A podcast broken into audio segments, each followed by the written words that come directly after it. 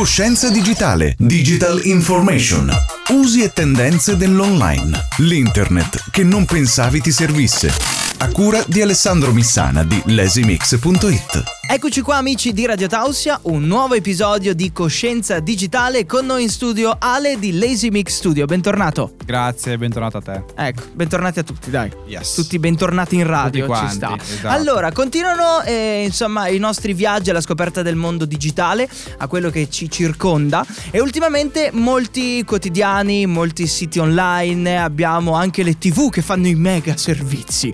Non so se hai visto, si parla tanto di intelligenza artificiale, hai visto anche Eh, la pubblicazione di ChatGPT, che è questa intelligenza artificiale visitabile da un sito anche gratuitamente, dove chiedi delle cose e lei risponde. C'è anche un grande quesito. Hanno provato a dare a ChatGPT un tema di italiano da fare di mille parole e lo fa perfetto, come se fosse scritto da un umano. Come riusciremo noi a capire poi eh, se è fatto veramente da un umano o se è un'intelligenza artificiale? Perché se quando eravamo a scuola noi c'era ChatGPT, probabilmente eravamo molto più asini adesso. Che dici? Quello è sicuro. C'è anche da dire che appunto eh, riprendendo questo, eh, se andiamo a vedere il livello medio, lo sì. scrive anche meglio. Sì, sì. Eh, quindi ehm, lo scrive meglio, però in realtà c'è da fare anche qua una piccola parentesi, nel senso che eh, ChatGPT o in generale qualsiasi intelligenza artificiale ehm, prende semplicemente spunto da ciò che trova online. È stata addestrata, sì. quindi semplicemente gli è stato dato in pasto miliardi di informazioni prese dal web e lei semplicemente prende spunto e replica quello che ha imparato in quel modo. Quindi finché le nozioni sono online, e soprattutto ce ne sono tante, lei è in grado di elaborare queste cose e farle al meglio.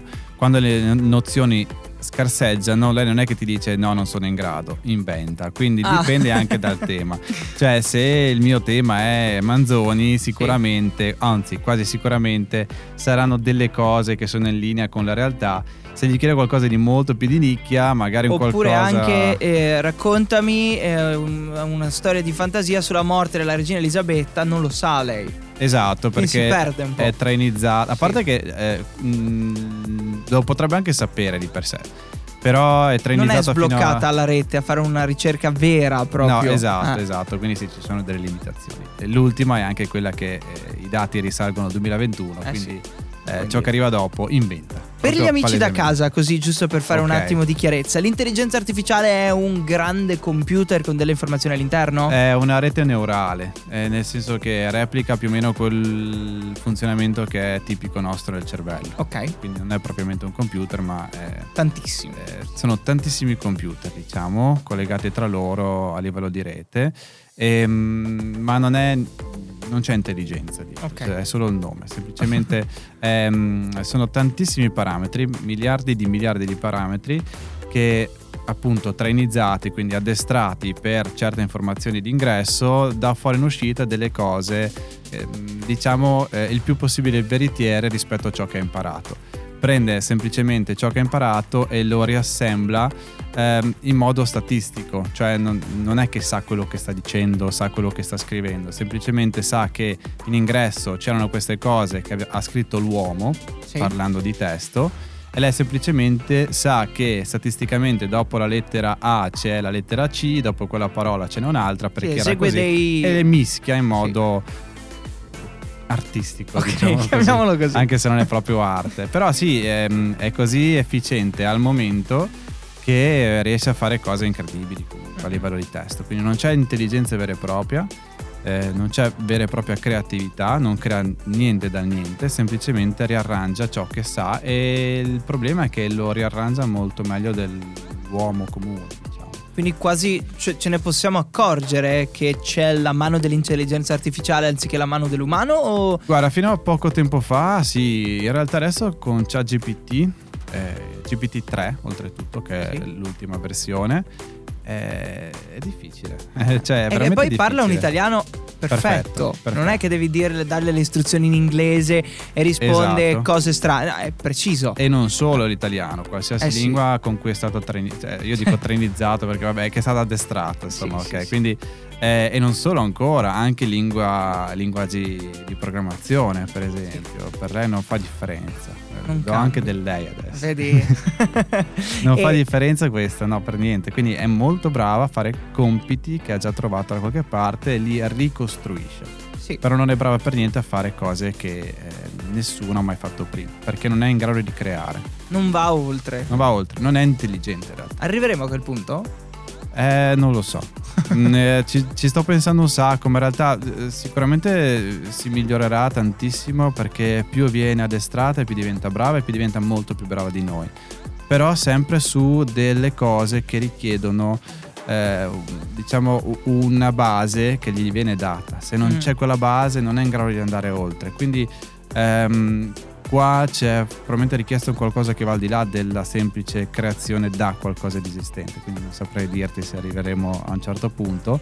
So dirti però che secondo me, e non solo secondo me, il lavoro in generale, tante cose che oggi diamo per scontato non saranno più scontate mm. fra poco, anzi già da adesso. Beh, già si parla anche quando si tratta magari di assistenza, capita con le compagnie telefoniche, già parli con delle intelligenze mm. artificiali, tra virgolette. Al mo- sì, diciamo, queste c- magari ci accorgiamo anche che di per sé hanno bisogno di certe parole chiave per sì. capire dove andare.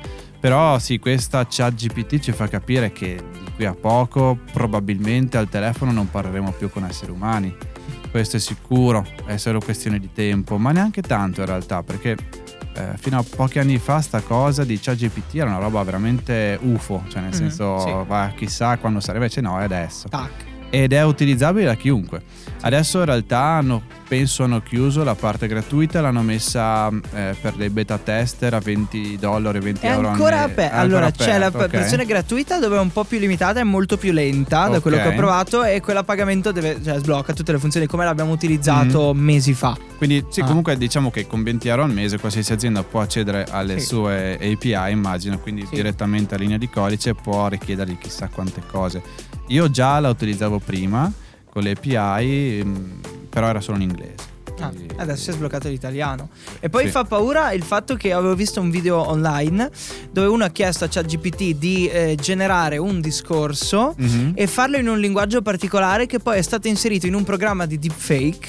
Ok. E vedevi la donna, capivi un pochino che non era proprio realistico, okay. però parlava con una voce perfetta in italiano facendo il discorso. È bellissima sta cosa, è bellissima e allo stesso tempo fa quasi paura, anche sì. perché eh, esatto, cioè andiamo oltre, non c'è solo testo, deepfake, sì. possiamo simulare una eh, diciamo una persona, basta avere una sua foto in alta definizione, incollarla in un programma che utilizza l'intelligenza artificiale e farle dire qualsiasi cosa su un modello di faccia. Cioè, tu magari... puoi dichiarare guerra con la faccia di Biden esatto. verso chiunque altro. Sì, io e... non mi spingerei oltre a quelle parole qua, perché l'avrebbero già fatto comunque. Sì. Comunque sì, potenzialmente sì. sì. E in più possiamo anche, sempre con altre A I trainizzate, a eh, imparare, tra virgolette, il tono di una voce, quindi sì. utilizzare e la tua stessa voce. Esatto.